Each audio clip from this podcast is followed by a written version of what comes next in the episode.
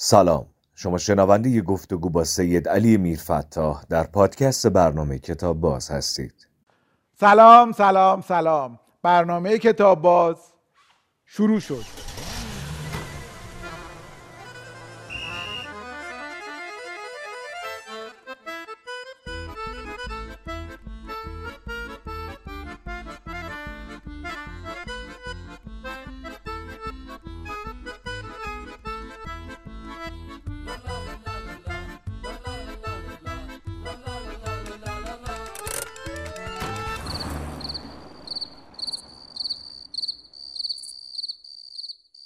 آقای سید علی میرفتاح، نویسنده و روزنامه نگار، به کتاب باز خیلی خوش اومدین. خیلی ممنون از شما که دعوت کردید. ارادتمندم. آقای میرفتاح، از کی به روزنامه نگاری علاقه‌مند شدین؟ اصلا توی روزنامه نگاری چی بود که شما بهش علاقه‌مند شدین؟ والا بار خورد. روزنامه نگاری خب یه جذابیتایی داره، یعنی شغلیه که به هر حال ارتباط خوبی آدم برقرار میکنه با مخاطب. بعد شما هر روز نوشتتون تو تیراژ بالا چاپ میشه. حالا الان که تیراژها خیلی افتضاحه، ولی قدیم که ما وارد این شغل شدیم خب ارتباط خوبی پیدا میکردی با آدمایی که نمیشناسی، آدمایی که از تو دورن ولی نوشتتون میخونن. حالا اون موقع نامه میفرستادن. خیلی شغل جذابیه و هر حرفی که دلت میخواد میتونی فردا تو روزنامه یا تو مجله بزنی. سرعت چاپ و سرعت انتشارش خیلی زیاده و محیط خود روزنامه، محیط مجله، محیط خیلی دوستانه، یعنی فرق داره با اداره، فرق داره با یه جایی که مثلا کارمند و اینا دارن کار میکنن. محیط دوستانه، همه اینا باعث میشه که آدم جذب این کار بشه. حالا ممکنه عیب و ایراد هم داشته باشه، پولش هم کم باشه، استرسش هم زیاد باشه، امنیت شغلیش هم که اینا هم هست، ولی در مجموع خوبیش میچربه. خب بعد الان که مخاطب روزنامه ها متاسفانه کم شده و اون سرعت هم کم رنگ شده به واسطه فضای مجازی، الان یه غمی دلتون رو نگرفته؟ خب چرا، من یه ذره کلاً که با این فضای مجازی میونه بدی دارم، ولی نه روزنامه. ببین یه ذره بگین که میونه بد یعنی چی که باش میونه بدی دارین. ببین یه ذره اختصاص به مملکت ما داره، یعنی یه ذره شرایط ما باعث شده که ما توقعمون از شبکه مجازی بیش از ظرفیت‌های این شبکه باشه. یعنی مثلا از چه می‌دونم نرم افزارها و از این پیام رسان‌ها و از این گوشیمون، مثلا از گوشی موبایل توقع خیلی کارا داریم. یعنی توقع داریم جای رسانه رو پر کنه، جای تلویزیون رو پر کنه، سرگرم اون بکنه، روابط عاطفی و اینا رو مثلا بتونه مدیریت بکنه. همه چی رو که نمیشه بار کرد به این. کار حزب رو بکنه، کار مثلا سیاسی رو بکنه. ما اگه دقت کرده باشید تو این سالا همه چی رو ریختیم. حالا تعبیرم اینه که این گوشی طاقت نداره، چه کمرش میشکنه. این گوشی برای انقدر کار ساخته نشده. ظرفیتاش هم البته زیاده، یعنی من ممکن، ولی از اون ور باعث میشه که دیگه هر چیزی. ببین شما تو روزنامه یا تو مجله نوشتتون حداقل 3-4 نفر میخونن، دبیر میخونه، سردبیر میخونه، ویراستار میخونه. برای اینکه بدونن که این مطلب استحقاق انتشار داره چند نفر دیگه نظر میدن. ولی خب تو دنیای مجازی اینجوری نیست، شما هر چی بگی همون پخش میشه. خب این ممکنه خوب باشه، من نمیخوام الان چیز بکنم، ولی باعث میشه اون وقتی که هر چی هم چیز باشه، یعنی راست و دروغ و غلط و اینها. و بعد مردم ما یه چیز هم دارن، یه مرجعیت رسانه ها، یعنی اعتماد میکنن، زود اعتماد میکنن. مثلا قدیم به رادیو خیلی اعتماد داشتن، بعد به روزنامه ها اعتماد. به این اعتماد میکنن. شعری که میخونن مثلا زیرش نوشته مولوی، فکر میکنن واقعا مولویه، ولی خب نه شعر نه اصلا ربطی به مولوی داره. اینا زیاده. چقدر ترسناکه این اخبار جعلی، در واقع روایت های جعلی خیلی میتونه ضربه بزنه. آره دیگه، یه ذره حالا مخاطبا باید خودشون چیز بکنن دیگه، حواسشون رو جمع میکنن، یعنی بدونن خیلی هم نمیشه اعتماد کرد. مثلا تو چیزا من دیدم، مثلا راجب بهداشت و اینا، مثلا یه نفر که نه چیزی داره، مثلا مدرک مناسبی برای این کار داره، به همین میزان که یه سری مشتری پیدا کرد، یا میگه چی بخورید که نمیدونم رنگ و روتون باز بشه، چی بخورید که نمیدونم مزاجتون خوب کار کنه. آخه اینا که میدونی اینا که همه کس نباید چیز بشه. یه بازار بلبشوه، یه بازار عکاز به قول. اصلا من یه مطلبی از شما میخوندم که توش پیشنهاد کرده بودید که اگر اشتباه نکنم که موبایل‌ها رو گاهی وقتا زمین بذاریم و فاصله‌ای بگیریم. درست دارم میگم؟ آره واقعا میدونیم موبایل خیلی موبایل الان خودش رو تحمیل کرده به ما. یعنی ما از صبح که بیدار میشیم اولین کاری که میکنیم کورمال گوشیمون رو برمی‌داریم. همینجوری شروع میکنیم موقع خوردن یه چیز دستور رو میخوایم بشوریم، این با ما تو همه جا میاد. شما خودتون برنامه ریزی دارین برای استفاده از گوشی و تلفنتون؟ والا ببین من نمیخوام الان بگم مثلا من تنزه طلبی بکنم میگم من خیلی نه، هممون گرفتاریم، به نوعی گرفتاریم، مخصوصا وقتی با شغلمون در میامیزه. مثلا تو روزنامه به من میگن آقا مطلبو میفرستیم تو اونجا، من باید خب چک بکنم اینا هستیم. ولی از اون طرفم یهو آدم به خودش میاد میبینه مثلا 4 ساعت نشسته داره کامنت های بی ربط یکی دیگر رو میخونه که نه به زندگی تو ربط داره، نه به کار تو ربط داره، نه به چیزی، نه با نمکه، نه هیچی نیست، ولی یهو آدمو با خودش میبره. یعنی واقعا اینجوریه. من تا اونجا که بتونم خب سعی میکنم اون کارهایی که لازمه زندگیه، مثلا همین حالا کتاب خوندن، مجله خوندن، با آدما حرف زدن. این حرف زدن و ارتباط با آدما خیلی مهمه. ما اینو داریم از یاد میبریم. چی اهمیتش؟ اهمیتش اینه که شما وقتی با آدما ارتباط برقرار میکنید تجارب مشترکی دارید، حرفای مشترکی دارید، یا نه اصلا از همدیگه یاد میگیرید. اصلا تمدن همین شکلی در واقع رشد میکنه دیگه. آدما جمع میشن با همدیگه، تشریک مساوی میکنن، از یه جایی به یه جای دیگه میرسن. وقت شما این ارتباطات در واقع تبدیل میشه به ارتباطات دیجیتال. یعنی شما یه آدمایی رو اد میکنید که اصلا یه جای دیگه هستن، بعد تعداد دوستان شما توی شبکه مجازی میره بالا، ولی تو عالم واقع تنهایید. با عالم واقع کسی که باش، یعنی فیلم هر میشه. یعنی آدمایی که دیجیتالن اصلا چیز نیست، صدا از حنجره کسی بیرون نمیاد، یه صداییه که از یه دستگاه میاد بیرون، 0 و 1. و بعد شما انقدر به این خو میکنی تو عالم واقع، وقتی پاتو میذاری تو خیابون دیگه نمیتونی زندگی کنی، زندگی واقعی رو نمیتونی درک بکنی. پیش بینیتون اینه که جهان داره به این سمت به عنوان یک روزنامه نگار میره، یا یه جایی فکر میکنین یک اتفاقی میفته و یه تکونی میخوره این مسیری که داره به سمت فضای مجازی، همه چیز به سمت مجازی شدن داره پیش میره؟ من اینو بگم که من خوبیای اینا رو میدونم ها. یعنی من یه وقت فکر نکنم فقط بدیای اینو نه، خوبی خیلی داره یعنی انصافا. ولی من تصورم اینه با شناختی از آدم‌ها دارم، آدم‌ها یه جایی وای میسن، یه جایی از اینا فاصله میگیرن، یا اینو تعریف شده تر حساب میکنن، مثل همه چیزایی که بوده. این الان دوره یه ذره اولشه یا هرچی هست، ممکنه توی این منحنی سینوسی ما تو اوجش باشیم. اینجوری نمیمونه، برای اینکه شما داره از کاروبار میفتی، از کارهای واقعی، از چه میدونم از رفتارهای انسانی باز میمونی.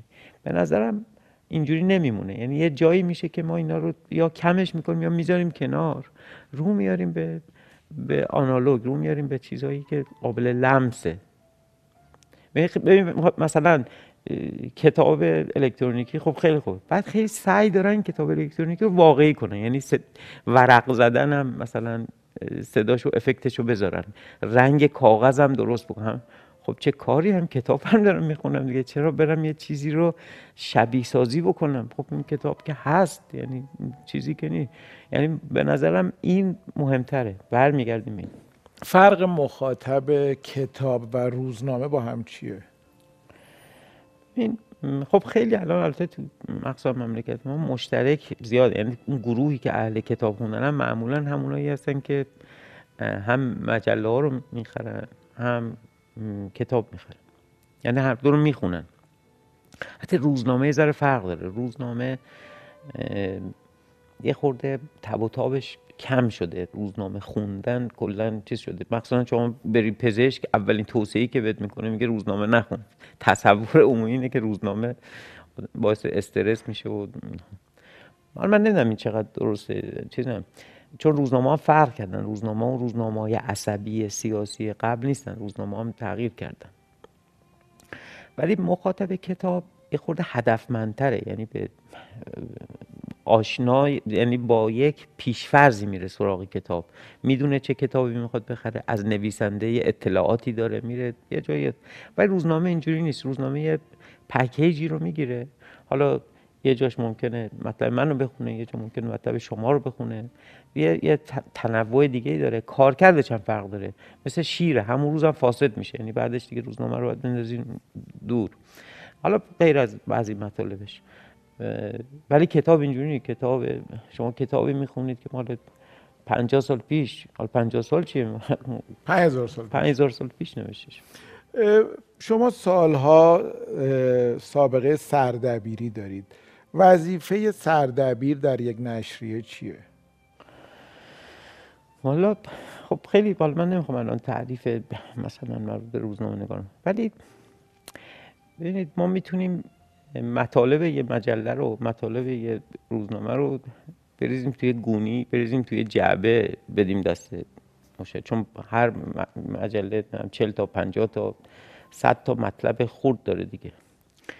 خب چرا این کارو نمی‌کنیم؟ اینا رو کنار هم می‌چینیم، یعنی که یه دبیری میشه، یه نفر سردبیری میکنه، بین اینا یک پیوندی برقرار میکنه، اینا رو تقدم و تأخرش رو مشخص میکنه، شیوه پرداختن به موضوعات رو اون سردبیر معلوم میکنه. یه جهت همین نخ تصویر، جهت اون دید اصلی اون مجله یا روزنامه رو سردبیر مشخص میکنه و متناسب با همون یار جمع میکنه، آدما رو جمع میکنه، طرح پرسش میکنه، بین این نویسنده ها و مخاطب اون وقت ارتباط برقرار میکنه.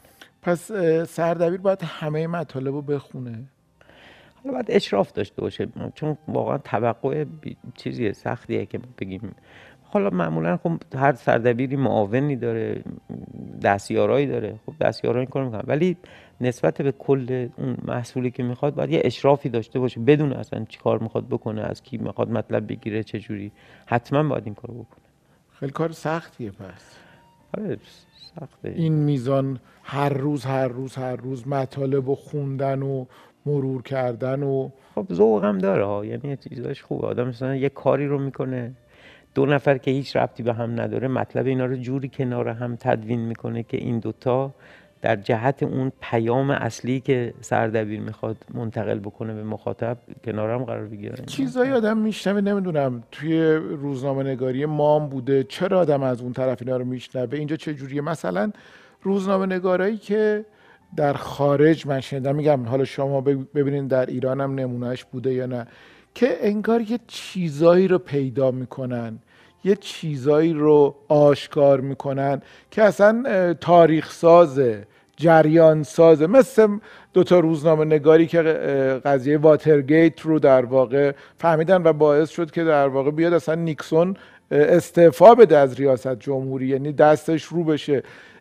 این رسالت بزرگ روزنامه نگاری امروز روز هم وجود داره و آیا در ایران هم ما داریم یا نه؟ ما اینجا فقط اخبار رو داریم منتقل میکنیم و گاهی حالا تحلیل هایی هم بهش اضافه میشه. نه اینجا هم هست، حالا شاید شکلش فرق میکنه. ما روزنامه و اینا رو از اون ور آوردیم، ولی به دلایلی ما نتونستیم به قدرت و قوت اونا باشیم. خیلی دلایل اقتصادی داره، دلایل سیاسی داره، دلایل اجتماعی داره. ما خب فرق میکنه، یعنی نوع نگاهمون، اصلا نوع حضور روزنامه تو زندگی ها فرق داره. شما تو فیلم ها میبینید که هر روز با صبحونهشون یه روزنامه دارن ورق میزنن، ما اصلا اینجوری روزنامه انقدر حضور پررنگ تو زندگیمون نداره. ولی تو اینجا هم پروژه های خیلی مهمی رو روزنامه ها تا عهدهدار بودند. خیلی این روزنامه ها مثلا تو این 100 سال، وقتی مثلا از با یه فاصله این 150 سال نگاه میکنی، روزنامه‌ها خیلی کارهای مهمی کردن، خیلی پیام‌هایی رو منتقل کردن و امروز اگر جامعه ما مثلا راجع به یه چیزایی پذیرفته به عنوان ارزش، مثلا حقوق شهروندی، مثل رأی اکثریت، اینا اتفاقا چیزایی بوده که همین روزنامه‌نگارا پیش بردن، یا مبارزه با فساد مثلا تو روزنامه‌ها. خیلی خیلی متشکرم. من کلی سوال دارم از شما، خیلی زیاد. قبلش بفرمایین که چای میل دارین یا دمنوش؟ دمنوش چی هست؟ دمنوش خوشمزه. دمنوش قراره که ما به زودی به این فهرستمون قهوه هم اضافه کنیم. گفتم که یه تبلیغی براش کرده، ولی فعلا دمنوش خوشمزه رو میخواین یا چایی؟ همون دمنوش دست شما در نکنه.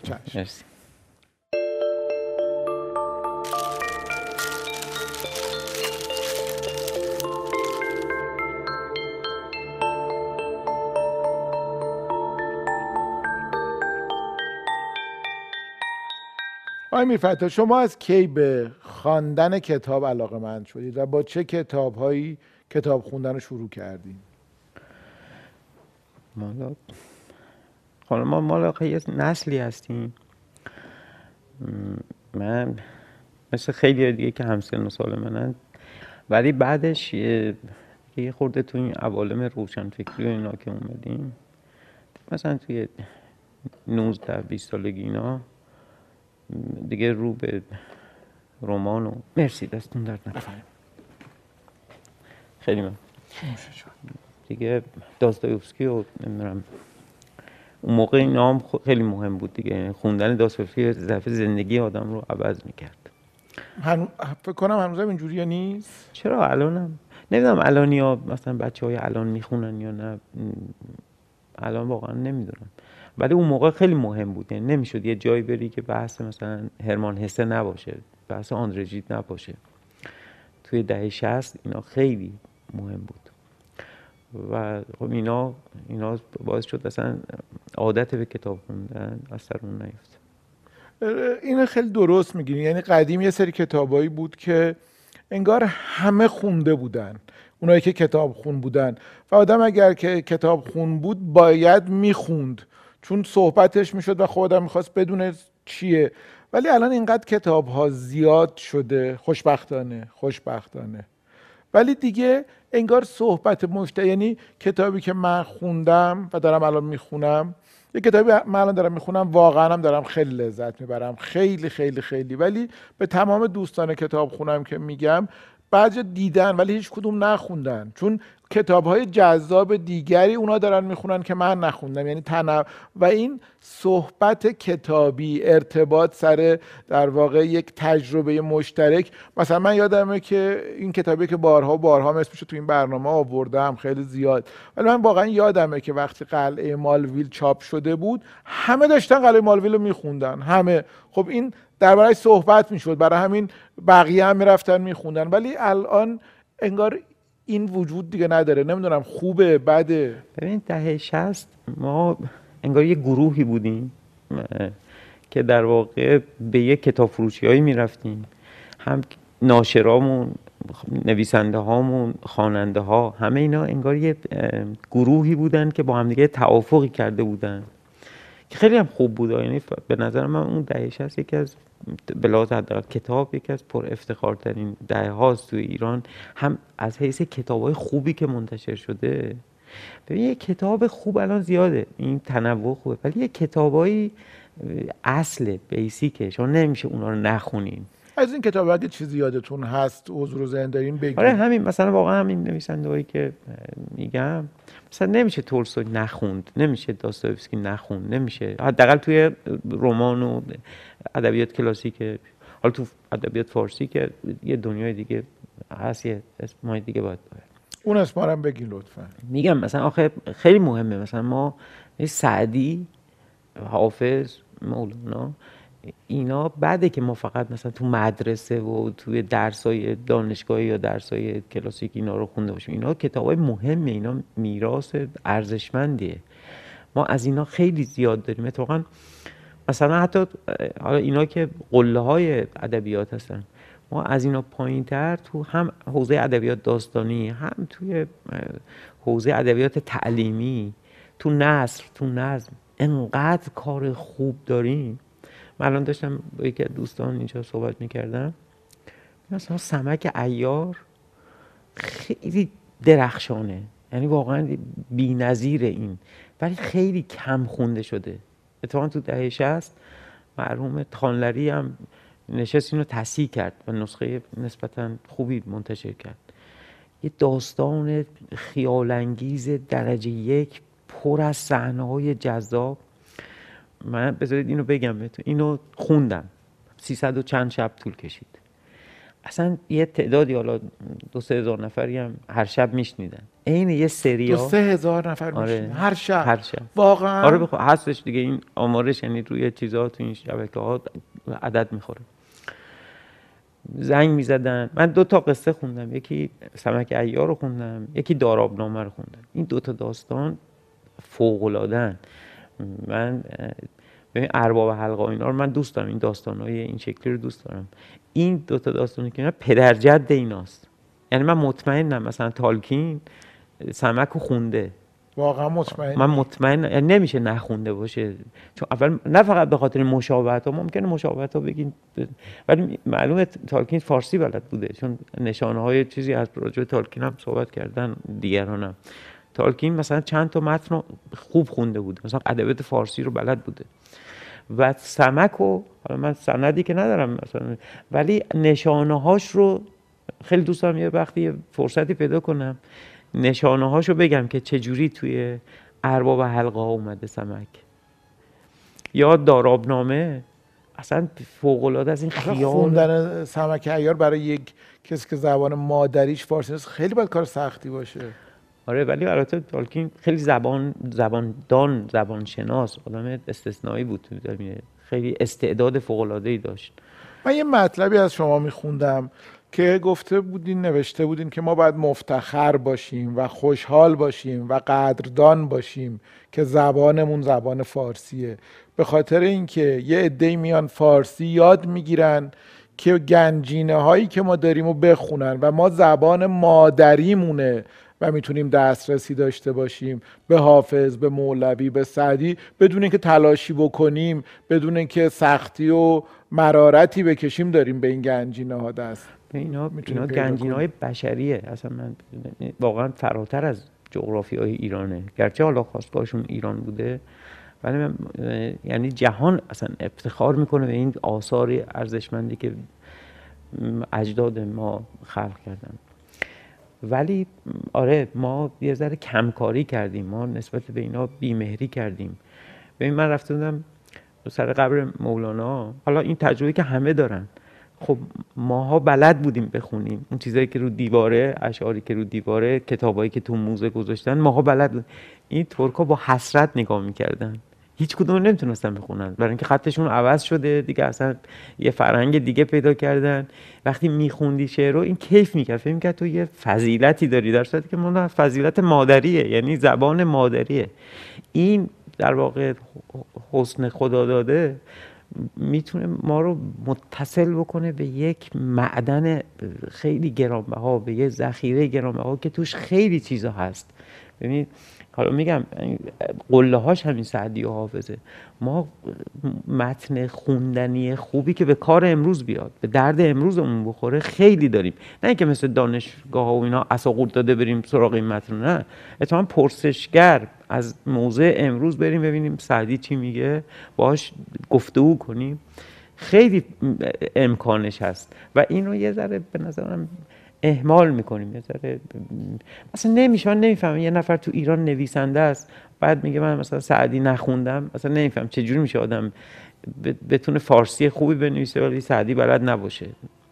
اینا کمک میکنه که شما فارسی خوبی. من باز توی نوشته شما میبینم که چند خط به چند خط مصرعی، بیتی که بسیار هم همیشه دلنشین انتخاب میکنید، آیه‌ای، حدیثی، فارسی، این همه شعر و حدیث و کلمه نقد، اینا رو چجوری در طول سالها جمع شده حفظ کردین، یه گوشه می نویسین استفاده میکنین؟ چیه؟ حالا من تا حافظه خیلی خوبی ندارم، ولی بعضیش واقعا میشینه توی ذهن، میشینه، یعنی شما چند بار میخونید یه بیتو.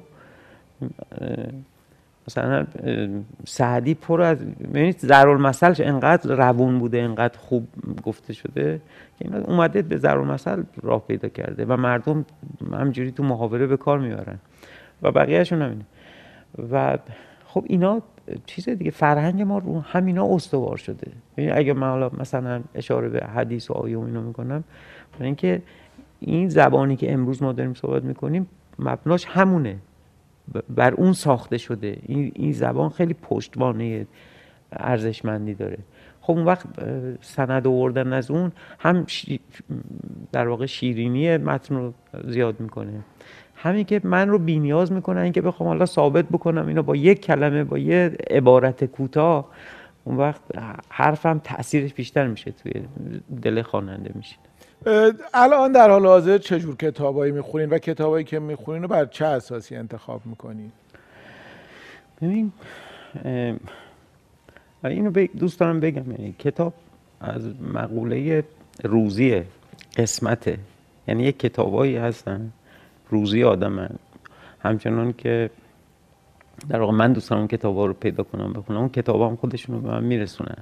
همین از گفتگوهایی که آدم در واقع با دوستانش داره راهنمایی میشه. بعضی وقتا دیدید ما یه کتابی میخریم ولی نمیتونیم بخونیمش، یعنی کتاب میمونه گوشه خونه، قسمتمون نیست، آینه ده.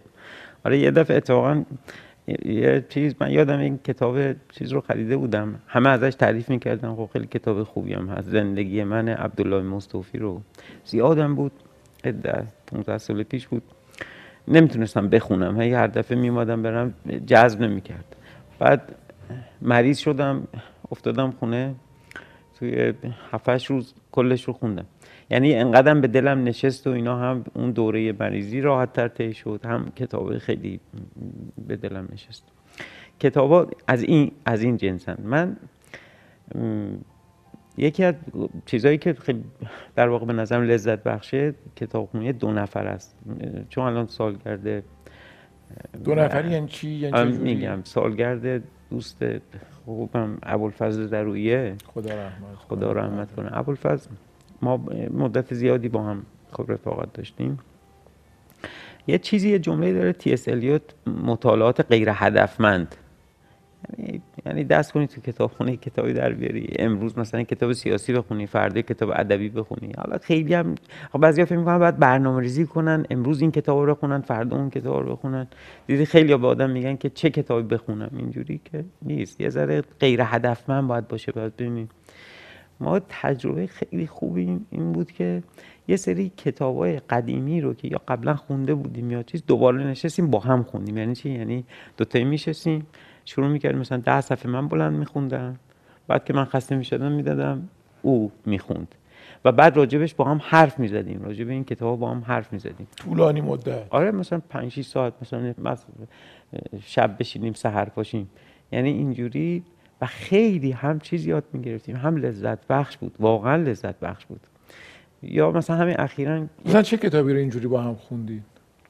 ما مثلا تاریخ طبری رو اینجوری خوندیم، اون تاریخ طبری که در واقع تاریخ بلعمی، مشهور تاریخ بلعمیه که نصر قرن چهارمه، خیلی کتاب ما مثلا بخشایی از مثلا عبید رو اینجوری با هم خوندیم، خیلی کتاب خوندیم. یا اخیراً با یه دوست دیگه‌ای، حالا جای ابوالفضل که خالیه، با یه دوست دیگه‌ای من کتاب چیز رو خوندم، گاه ناچیزی مرگ، که راجع به زندگی رومانی نوشتن، زندگی ابن عربی، کتاب خوبیه، انتشارات مولا در آورده، کتاب خوبیه و اینو خوندیم، همجوری هم اتفاقا لذت بخش بود. اصلا 7-8 شب طول کشید، نشستیم هر شبی مثلا 2-3 ساعت خوندیم، راجعش هم حرف زدیم و اینا. خیلی چه جالب، من اصلا این فکر نکردم که آدم میتونه با دوستی یه برنامه مشترک دو نفره کتابخونی بده. حالا بیشتر هم میشه، یعنی به نظر من یکی از چیزایی که تو مهمونی الان ما ازش غفلت میکنیم هم کتابخونی دست جمعیه. یعنی آخه خیلی شکل مهمونی ما یه شکل کلاسیکی پیدا کرده و اینا، همه یه نوا رو دست هم دیگه. من چند جا امتحان کردم، یعنی یه قصه خوبی رو گفتم بیاید با هم بخونیم، همه نشستن، حالا هر کی دور هم.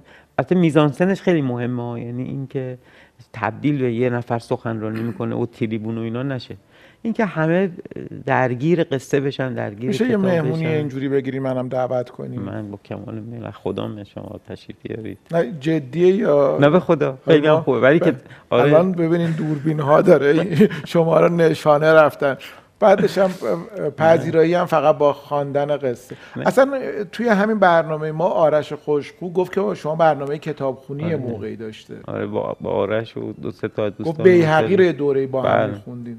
ببینیم پس ما رو دعوت نمی‌کنیم دیگه، ولی نه حتما چه چیزی بهتر از این، یعنی خوشتر از این گوشه پادشاه نداره. واقعا هیچ چیزی لذت بخشتر از این نیست که با یار موافق بشینی و کتاب بخونی. حالا حافظم میگه دیگه دو یار زیرک و از باده کهن دومنی، حالا اوناشو به کنار، فراغتی کتابی و گوشه چمن. ولی این میتونه توسعه پیدا کنه، بیشتر هم میشه که همون تجربه خواندن سمک ایار بوده که شما میخوندین و 2-3 هزار نفر گوش میکردن. آره واقعا خیلی من از خودم فکر نمیکردم، چون ولی ایرانیایی که خارج از ایران زندگی میکنن، چون اونا دلشون هم تنگ میشه برای بعضی از متون کهن، یا مثلا یه همین متون کهن خوندن. خیلی متن خوب داریم مثلا که قصه هم هست، مثلا همین قصص طبری یا تفسیر سورابادی، اینا قشنگه. یعنی مثلا شما قصه یوسف رو بخونی خیلی قشنگه، فارسی درجه 1 داره و همه بعد فارسی که الان همه میفهمیم، حالا فوق 4 تا کلمه است که اون 4 تا کلمه رو معنیش خیلی راحت الان پیدا میشه دیگه، ولی جز اون دقیقاً همین زبان ماست، خیلی شسته رفته تر و اینا کمک میکنه اتفاقا ما بهتر حرف بزنیم. اصلا شاید بتونیم ما تو کتاب بازم این کارو بکنیم که خیلی یه برنامه کتاب خواندن بذاریم که یه کتابی رو در نظر بگیریم و بخونیم و بیننده اونها میشه بهش فکر کرد. ما مشتری شما میشیم. خیلی خوبه. اینو ما به یادگار از شما، اگر این اتفاق افتاد که امیدوارم بیفته، یادگار آقای میرفتاح برای کتاب باز. اجازه میدید من کتابایی که آوردین رو معرفی بکنم؟ ناقابل ارادتمندم. رمان طنز شمسیه لندنیه، مواجهه حاج سیاح محلاتی با شرلوک هولمز انگلیسی، سید علی میرفتاح. بله توضیح بفرمایید. حالا این چیز دیگه خورده تخیل و ایناست که اون موقعی که حاج سیاح توی لندن بود، به لحاظ زمانی میتونست شرلوک هولمز هم که اونجا بود، البته شرلوک هولمز خب داستانه در واقع کانان دویل نوشته، ولی اینا درگیر پرونده‌ای میشن که مربوط به شمسیه لندنیه است، یه جواهر سلطنتی ایران که در لندن گم شده. این دوتا مشترکاً کار پلیسی میکنن تا اینو پیدا بکنن. چقدر جالب، بسیار باید خواندنی باشه. دیگه به نصر قاجار و اینا نوشته شد. به من اینو چیز میکنم، از شما خواهش می‌کنم امضا کنین، ازتون میگیرم. به به. گیت دخانی، گزارش 5 دیدار، سید علی میرفتاح. 5 دیدار با کی؟ با جن بوداد. این چیزه یه خورده این قصه ترسناک و طنز توامه که یه نفری که میخواد یه فیلمنامه ترسناک بنویسه فکر میکنه باید یه تجربه ملاقات با از ما بهترون داشته باشه. این چیز دیگه.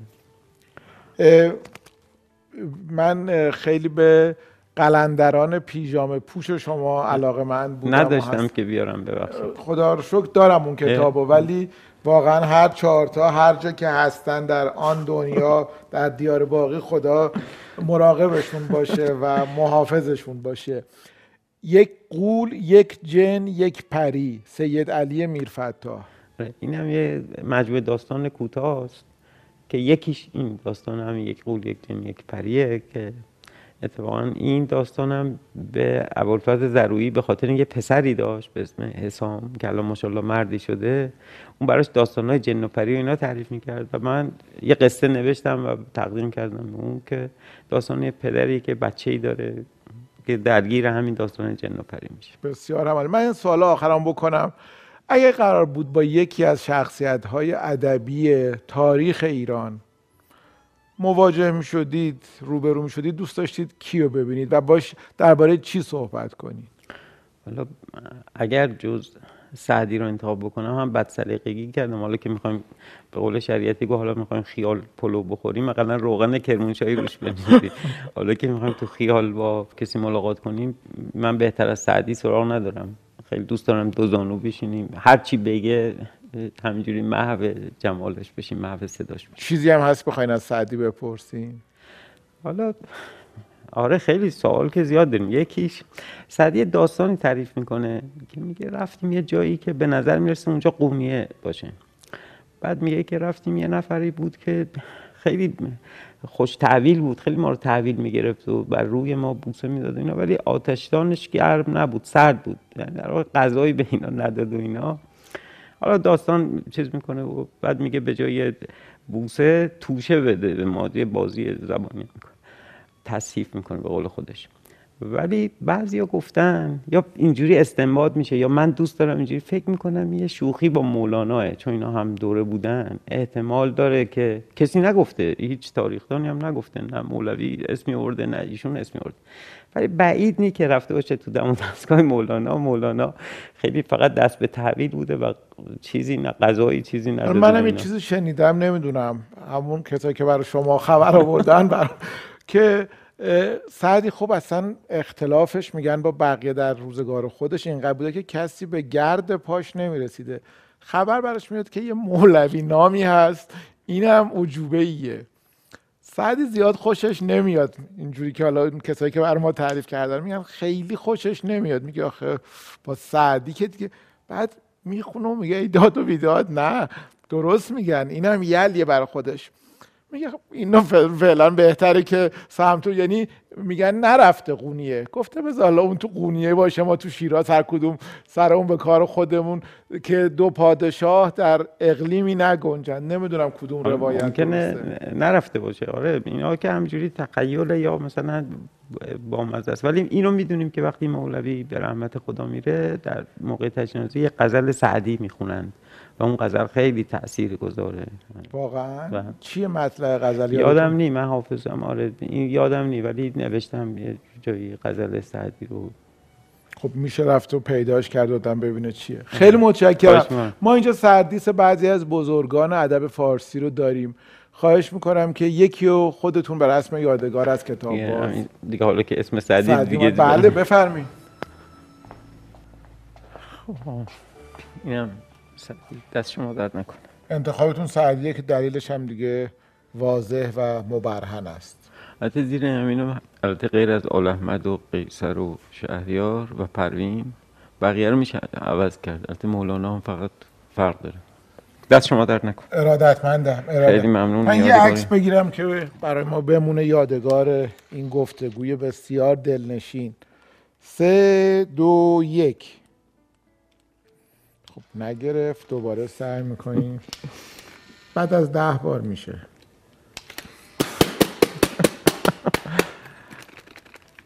این ایراد از منه نه ایراد؟ نه خیلی این ایراد از در واقع منه، چون با من همیشه سر ناسازگاری داره. ای دوربین آبروی من جلوی آقای میرفتاح نبر. دیدی باید ضربه بزنی. بله بله بله دیدین؟ میدونم من چشمک نزدم. نه هر چی باشه عالیه. آقای میرفتاح ما آرزومون در این برنامه اینه که مردم بیشتر با هم حرف بزنن و بیشتر کتاب بخونن. انشالله به آرزوتون و به آرزومون برسیم. شما هم همین آرزو داریم. خوبه، ما هم مثلا از دنیا چی میخوایم؟ همینه دیگه، روابط انسانی، خوندن کتابای خوب، حال خوش، همه اینا. بس دیگه واقعا چی بهتر از این. خیلی خیلی متشکرم از حضورتون در برنامه کتاب باز. ارادتمند. سلامت باشید.